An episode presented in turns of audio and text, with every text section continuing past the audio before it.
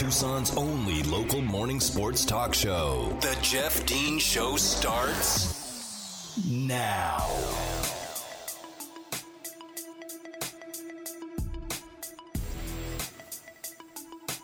Good morning, Tucson, and welcome to the Jeff Dean Show. I am Jeff Dean, still unable to clear my throat apparently from yesterday. Under the weather yesterday as uh, powered through the show. Feeling great today, except apparently the voice wasn't ready. Trying, trying to get there. These allergies are killing me, man. Regardless, we have got a great two-hour show for you today on a Football Friday here on 1490 AM, 104.9 FM, ESPN Tucson, Tucson's only local morning sports talk show. And boy, oh boy, uh, is one of those days where I wish I had double the amount of time that I do have to uh, talk with you guys today because there was so much to consume in the world of sports yesterday. It began early, it continued later on into the night, and we begin with the spectacle that was the Field of Dreams game in Dyersville, Iowa last night as Tim Anderson goes the distance and eases the pain of Major League Baseball for at least one night as the White Sox walk off the Yankees at the Field of Dreams game in uh, in Iowa. And the only thing that could have made it more incredible is if uh, the White Sox phenom star Tim Anderson could have somehow hit a ball high up into the lighting above the stadium in Iowa, sending sparks onto the field, casting darkness over the outfield in a uh, scene from I know I'm just kind of mixing uh, baseball movies here with the natural. But man, oh man, what a game yesterday! I was able to tune in. Uh, I work, I work nights. I work a weird schedule. I'm just going to put that out there. I work really, really, really long days, Monday through Thursday, um, as I run a company in Phoenix uh, that does entertainment at night. And uh, I had to work last night. But before I went to work last night, I was watching uh, the first couple innings of the game. And, you know, it started off kind of lackluster. Lance Lynn, uh, you know, against the Yankees, and the, the, players found off a lot of pitches, seeing a lot of pitches. There was some bad strike calls. Um, you know, there was a, a, literally a letter high strike that was called for a called strike three, uh, which I, uh, you know, approved of. The umpire it, it, was a, an extremely boring at bat to open up the ball game last night. Essentially, um, and the umpire was like, okay, the fans aren't into this. Nobody's into this right now. This is really boring. I'm going to ring this guy up. And it's a good thing he did because that got everything kind of started. And in the bottom of the first, the uh, the White Sox, of course, Jose Abreu hits one into the corn, and we are off and running. And as soon as somebody hit a ball into the corn, that's kind of when everybody woke up. Thankfully, it happened in the bottom of the first.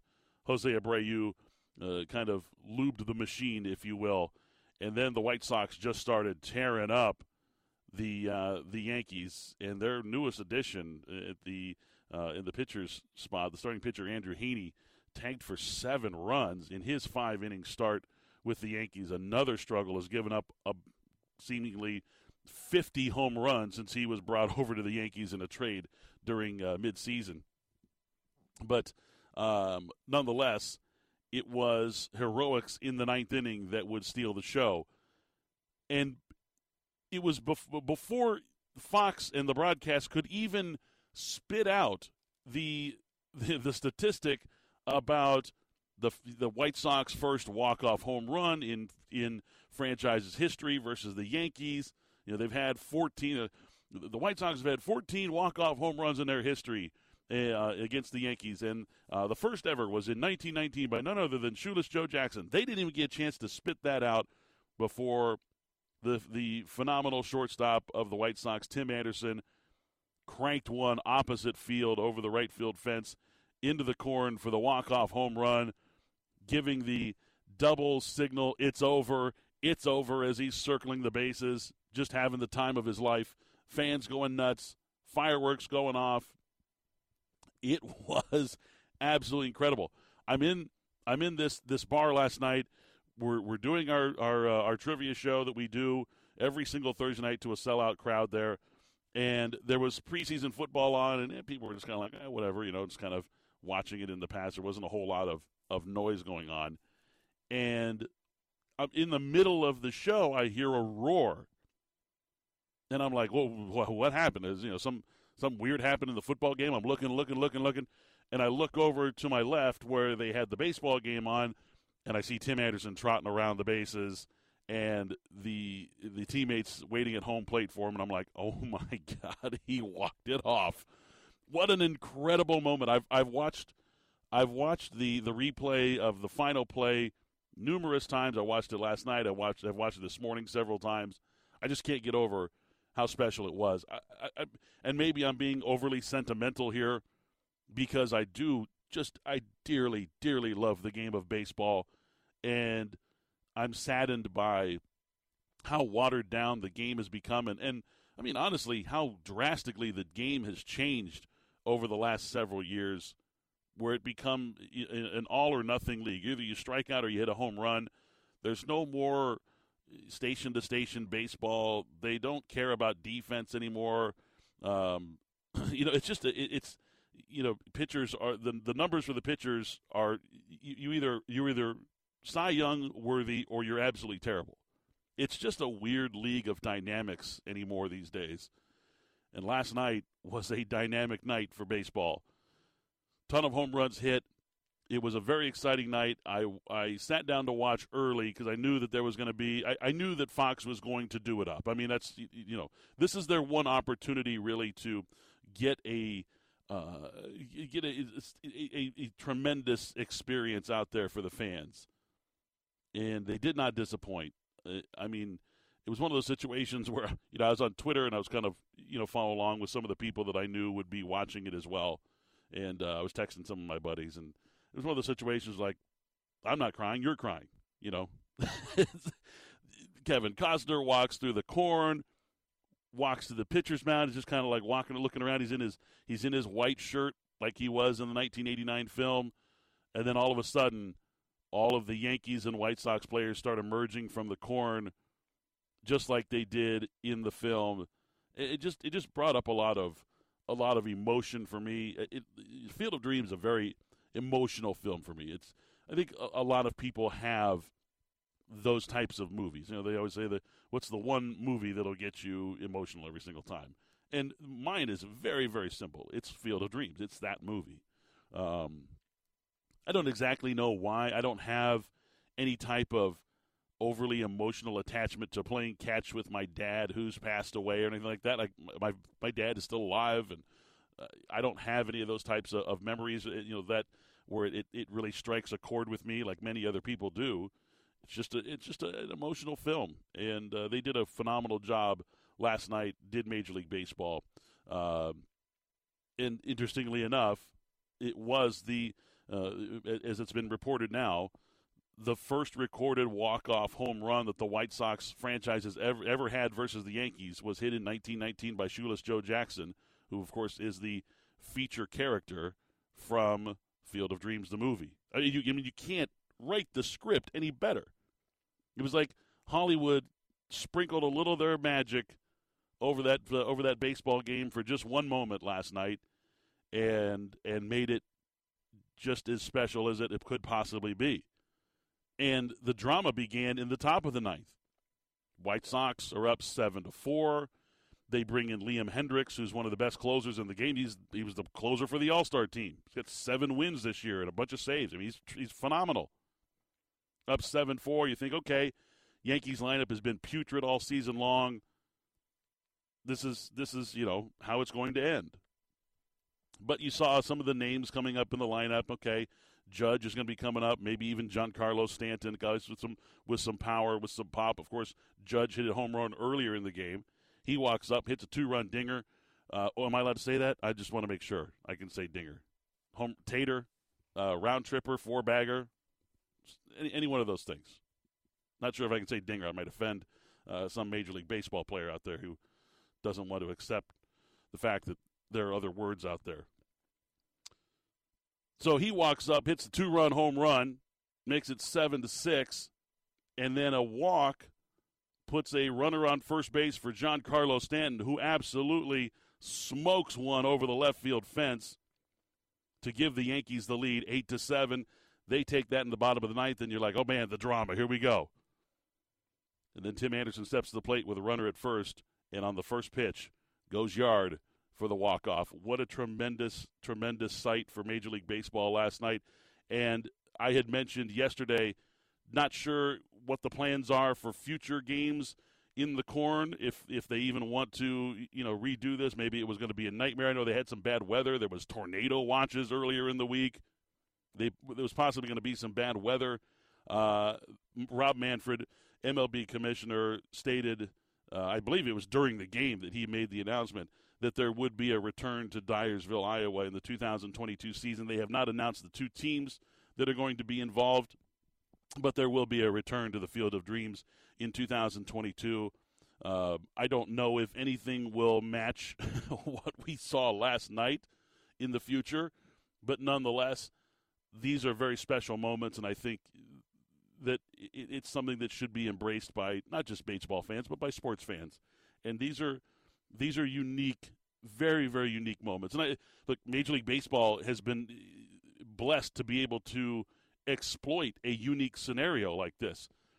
An iconic movie filmed about a ballpark in a very historic set of players. You know, they brought Moonlight Graham, who's a real baseball player, into. He played for, well, he played, had one at bat for the 1905 Giants. There's all kinds of memorabilia out there, postcards and things like that for Moonlight Graham. Um, for you know, a part of the movie was about, but um, you know, a, a very unique scenario major that only Major League Baseball can really capitalize on, because Major League Baseball has this very unique, you know, this, this very unique aspect about them. Ballparks are one of the you know one of the the equalizers or difference makers in baseball where in the NHL, NFL, NBA and basically every other sport the playing field is uniform. It's the same for everybody. Baseball parks have as much personality as the players who play the game. And Major League Baseball is able to capitalize on that. They're able to exploit that very, very unique aspect of the game. And there's a baseball field that is approved for Major League play to have a, a an official win loss game played in the middle of a field of corn in Iowa in front of 8,000 fans with throwback uniforms and all that stuff. I mean, it was it was just a tremendous moment in a very unique situation. You know, and, and I it got me thinking throughout the night. You know, baseball is really the only the only sport that could pull this off, and we've seen also a lot of success from the NHL's Winter Classic, right? Why is the Winter Classic so popular? Well, you take a sport that is played exclusively indoors and has been for decades, right? For the greater part of the last century, the game of the NHL has been played indoors, closed closed roofs. They move it outside. I'll never forget the winter the first winter classic that I saw. It was absolutely incredible. It was an amazing game. And you know why? Because the weather was so stinking bad.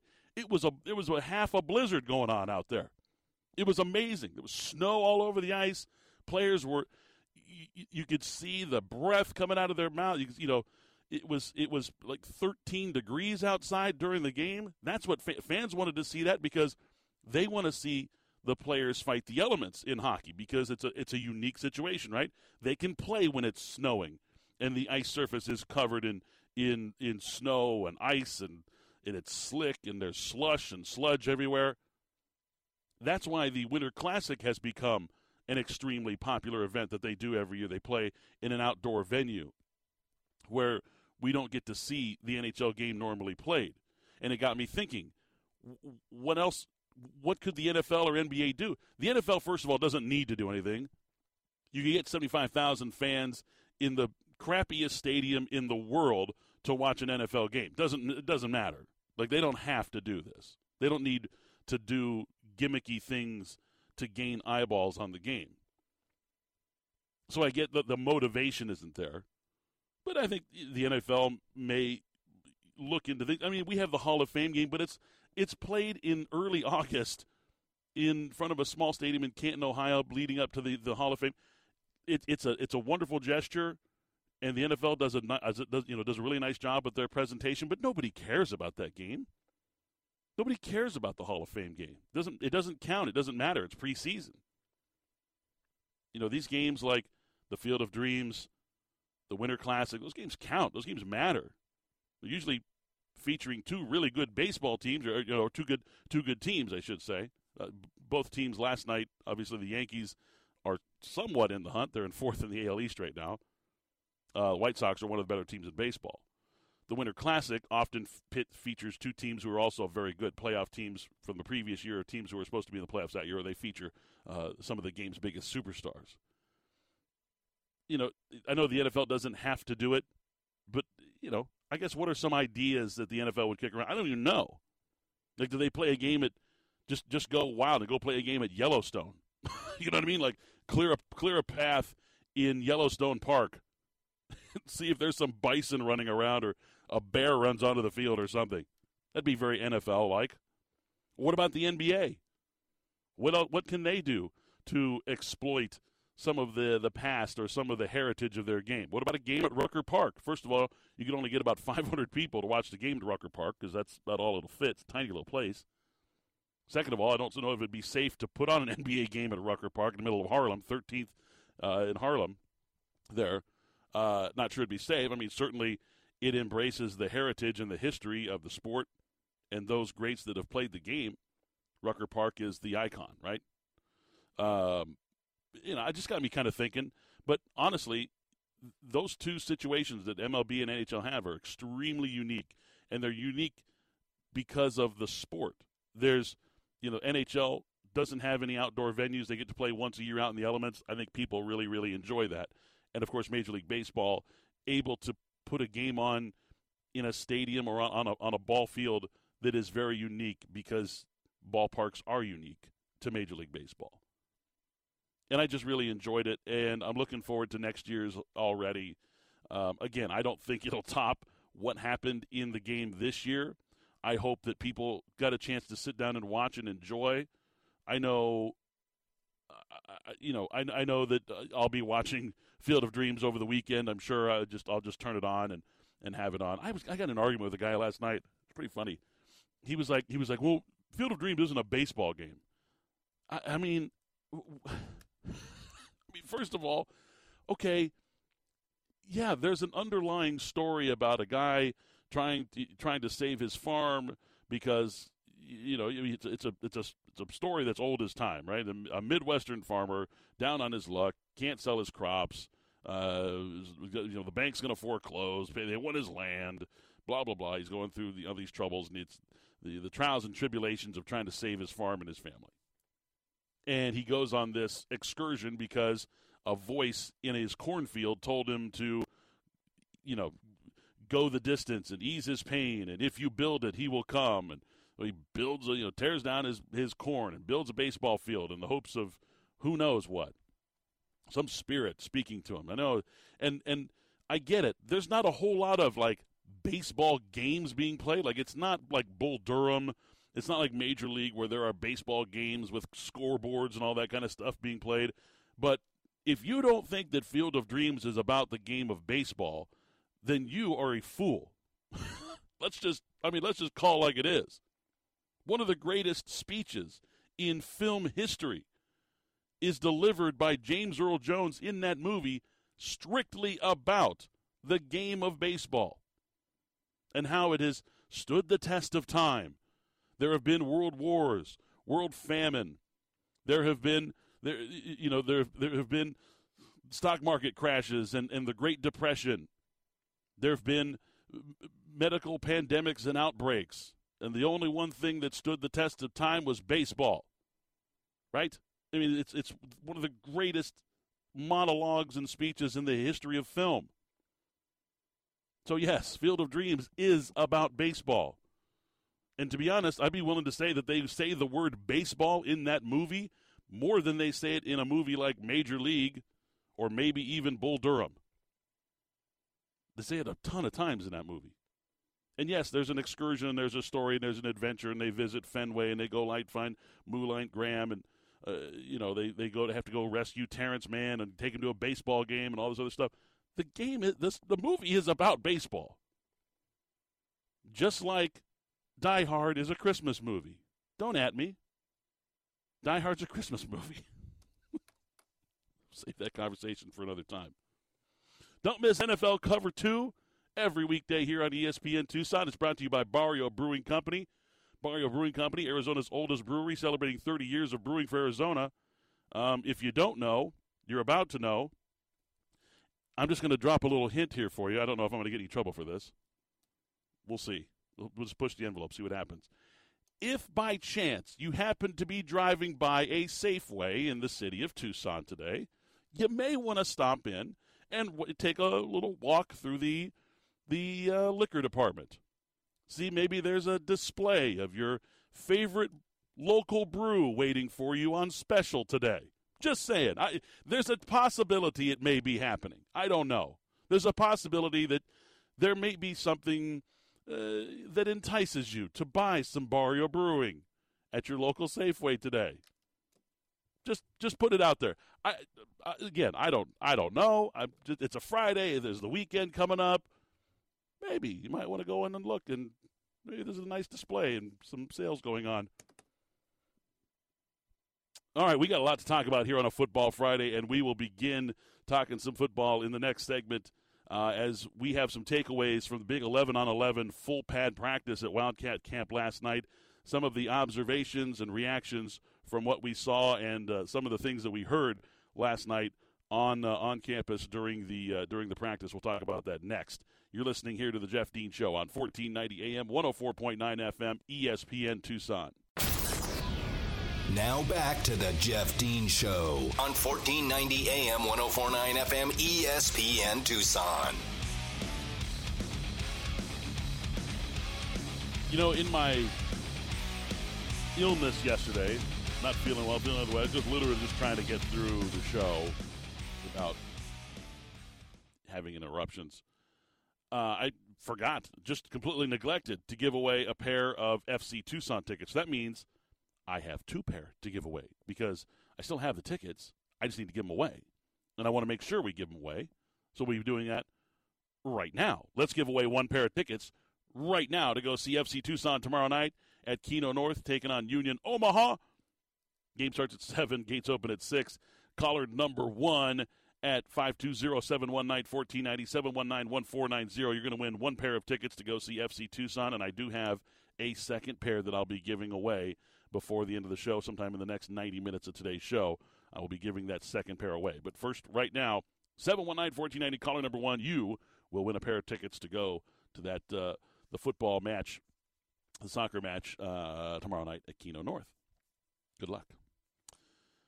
So last night in uh, in Tucson at, at campus, there it was day six of Wildcat Camp, and it was a big it was a big night for uh, for the Wildcats. Big night for the staff. Big night for the players, as this was going to be the first full team session with full pads, with tackling, team sessions, eleven on eleven. This is a big night. This is a this is the first opportunity essentially for these players to show what they got at full speed. And some of the takeaways and, and some of the things that I heard from last night. Now, Coach Jedd Fisch did not speak after the after the practice, which I was uh, a little bit, I guess, uh, surprised by, disappointed. Um, I really wanted to hear Jedd Fisch give his thoughts uh, because he does he, like he does such a great job with the media.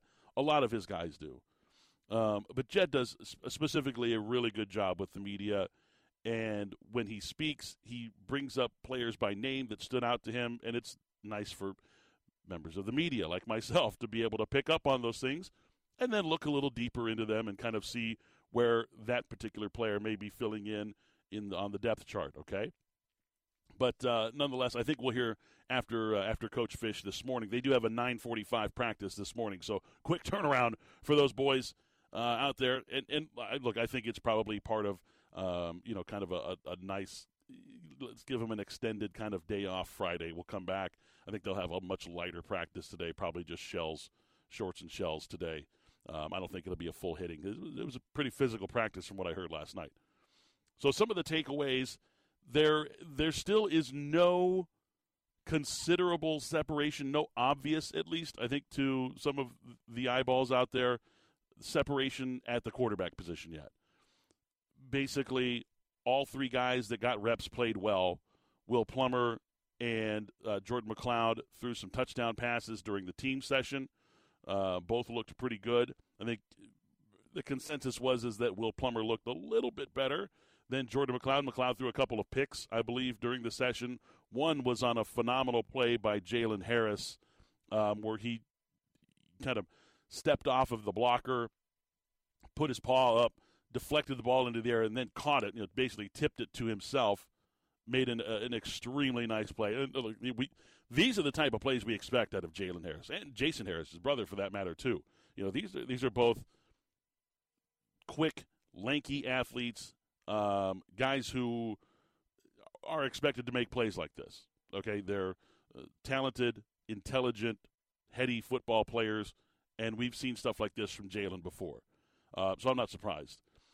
Also, uh, McCloud had, had later made, you know, even though he did throw a couple of picks, probably made what many people believe is to be the best throw of any quarterback of the night when he connected with Stanley Berryhill on a on a touchdown play. It was a crossing route uh, to uh, to Stanley Berryhill, and look, this is no surprise. I think we all kind of understood this, but it is patently obvious right now who the Wildcats' most significant weapon on offense is, and that's Stanley Berryhill. I mean, he's he's far and away the number one option at wide receiver. He is the most explosive and significant weapon that Arizona has on offense this year.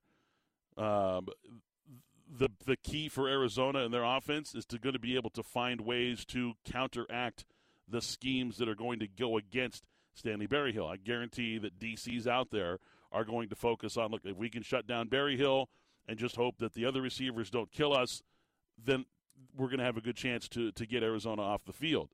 That's going to be the scheme. That's going to be the trend. I, I believe that we will see. So other receivers are going to have to step up, but also that just means that Stanley Berryhill is going to have to work harder uh, to get open, find ways to, to do things to get open, get himself in the play, get himself in action. Because if Arizona is going to have any success this year, they have to have Stanley Berryhill scoring touchdowns, getting open, wreaking havoc in the secondary. He is the most significant weapon that Arizona has. Speaking of significant weapons, it's sounding more and more like Michael Wiley and Stevie Rocker are emerging as the one-two rotational backs in the offense, which is nice. You know, Michael Wiley, who we've seen the last two seasons as the third down back in Mazzone's offense, right? He was he was a third down guy. He was always he's always on third down, not only because he was so good out of the backfield at catching the football, but also because he's very good in pass protection. You know, Michael Wiley, that's what's one thing that he doesn't get a whole lot of credit for, uh, and that's his ability to pick up the blitz he does he does quite well in that area. And I think now because of the work that he's done with To in the offseason and the bulk that he's put on, he, you know, he showed last night that he's able to get in between the tackles in a goal line situation with 10 men on the line of scrimmage and bull his way through. He was able to score a touchdown last night in a very, very difficult uh, situation on the goal line where he had to basically use his strength to get through. Things that we haven't seen out of Michael Wiley in the first two seasons. He just wasn't used in that aspect. He's a third down back, an open field back, and a guy who's used on, on Max Pro.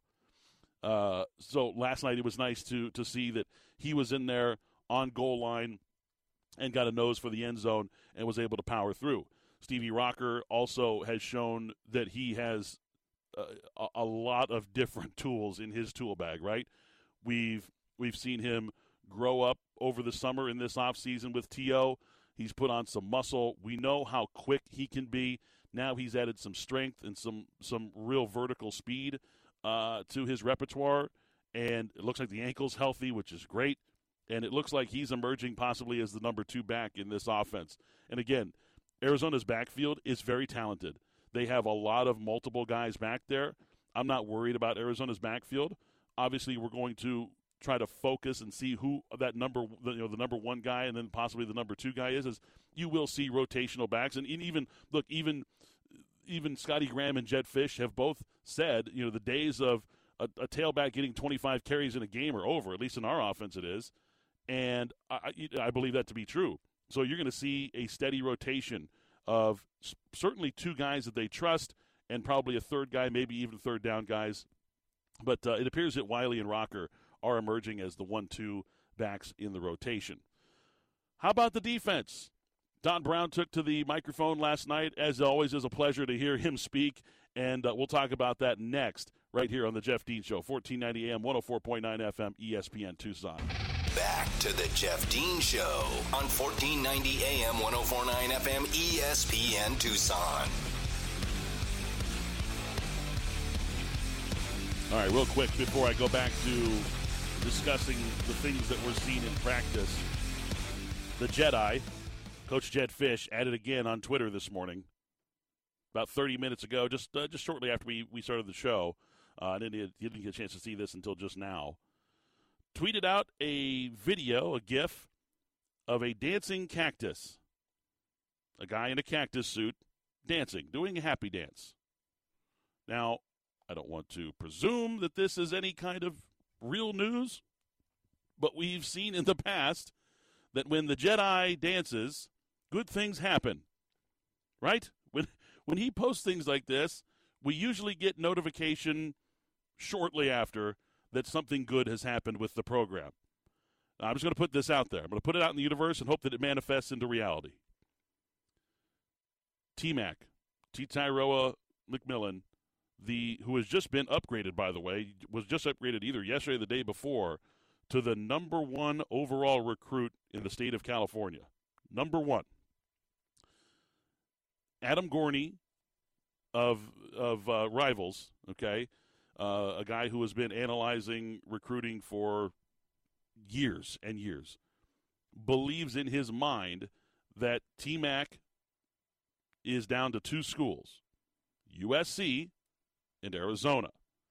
And he believes that Arizona, as of at least yesterday, had a slight edge over USC in the recruitment of T-Mac, T-Tyro, and McMillan because of Anaheim Servite members already being verbally committed to Arizona, Noah Fifita and Kean Burnett.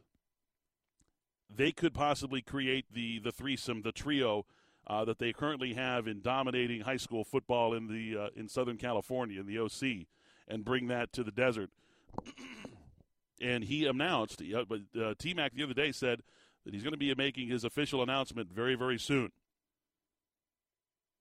I, I'm just reading the tea leaves here and putting it out into the universe and hoping it manifests. Jeez, my goodness. See, this is the problem of not having what they call a cough button in the industry, where I can just, you know, push the button and it just interrupts my voice while I clear my throat. Or at least having a co host that can talk while I can just say, you know, I give them the, the yap signal so they can talk while I clear my throat so I don't disturb people. Anyway, so the Jedi tweeting it out. We'll see. A dancing cactus. This may mean something. Look, if Arizona lands T Mac, if they're able to get the number one player in the state of Arizona for the 2022 class, if they're able to get him away from USC, I mean, look, this is a twofold win. Not only do you get the best player according to both recruiting services in the state of California, but you keep him away from the power school in your division. Okay, take him away from his own backyard, bring him here to uh, to Tucson to learn and uh, and play in this system. You have won twofold. Arizona currently sits, I think, right around number 41 in the nation as far as the 2022 class goes you add the number one player from the state of California, that number goes up exponentially. Like that number is going to climb into the into the low 30s. My my, my guess is probably 32, 31 somewhere. Now you've got real momentum in the 2022 recruiting class. You've got I mean, you're putting dudes on the board and again, these are verbal commits. I don't want to get too excited about it. okay? But it's not like there's going to be a whole lot of coaching changes between now and then. Okay? Let's just call it like it is. I think these guys are going to be here for another for another year. Just just saying. So the, the you know the the potential for the signing of these players is is very high for Arizona. This is going to create momentum on the recruiting trail. Arizona is going to be able to say, "Look, we're putting together really something something special here." If if I mean, if you had told me honestly, if you had told me or any Wildcat fan six months ago when the 2022 recruiting class was ranked, I think it was like 77th in the nation. Granted, you know, there was a coaching change and all this other stuff, but still 77th in the nation for a Power Five program. That's embarrassing. If you told me then that Arizona would be possibly pushing a top 25 ranking by the time February 2022 rolls around, I would have laughed in your face. I seriously would have. I'd have laughed. I'd be like, now, listen, I'm a, I'm you know I'm a big a homer as anybody, but come on, you can't be that delusional. What what could what could this staff possibly do in one season, one recruiting season, that would bring them from 77 to 25? That would be like the biggest jump in the history of college recruiting. if if this tweet that the Jedi sent out just a little bit ago, if it is indicative of a verbal commitment from T. Tyro and McMillan, then uh, we are on our way. Arizona is on its way to a top 30 uh, shortly, followed by possibly a top 25 ranking in the recruiting for 2022 class. Just remarkable. Absolutely remarkable job. And again, I know. I can hear, I can hear the city of Tucson right now. They haven't won a game yet. They haven't won a game yet. I know. I realize that they haven't even played a game yet, and they're not going to win many games this year. And regardless of what the coaching staff tells you, okay, remember this coaching staff is no coaching staff is going to go out there and say, "Yeah, we're really just hoping we win more than you know a couple games this year." Nobody's going to say that. Every coaching staff first of all, wants to win. Their goal is to win. They're going to preach winning because that's how you change the culture. That's how you create a culture of winning. You believe that you're going to win. And when you don't win, you figure out why you didn't and you go back and you fix that. And then you go give your best effort again next week and get that win. And then when you don't get that win, then you figure out why. Sometimes you just have to accept the fact they kicked your butt and they were better than you. You move you move on, you lick your wounds, you go try to get another one next week. Sometimes it's like we made a couple of mistakes that cost us the game. We were better than them on the field today. We needed to win that football game, and we're going to work on that. You know, every game is a different a different scenario. It plays out differently. And again, I'm not expecting uh, a bowl berth out of this team in, in year one. Nobody should be. Manage your expectations. That's that has been my term for the last I don't know five six years. I tell people this all the time. Manage your expectations in everything sports, career, dating life, or, or relationship aspect, manage your expectations. It will do. It will serve you so much better in life if you manage your expectations. There's nothing worse than being let down. You know why people get let down? Because they overexerted their expectations into something. Manage your expectations. Now, I know I was going to talk about the defense. I didn't get a chance to because the tweet got me all stirred up here. Uh, Don Brown took to the microphone yesterday, just here quickly. He was on the mic yesterday, and and he was being honest. He he even said so. He he goes, I would tell you guys if it were differently, right? He he said that he really likes the progress that his players are showing in camp, the defensive players. This has been a question for Arizona all off season. What is the what is the defense going to look like? The the linebackers who were going to be in most people's eyes the weakness of this defense. Didn't have linebackers. You know, Anthony Pandy said on the microphone the other night, we really needed a mic. We needed a, a middle linebacker. Didn't have one, essentially.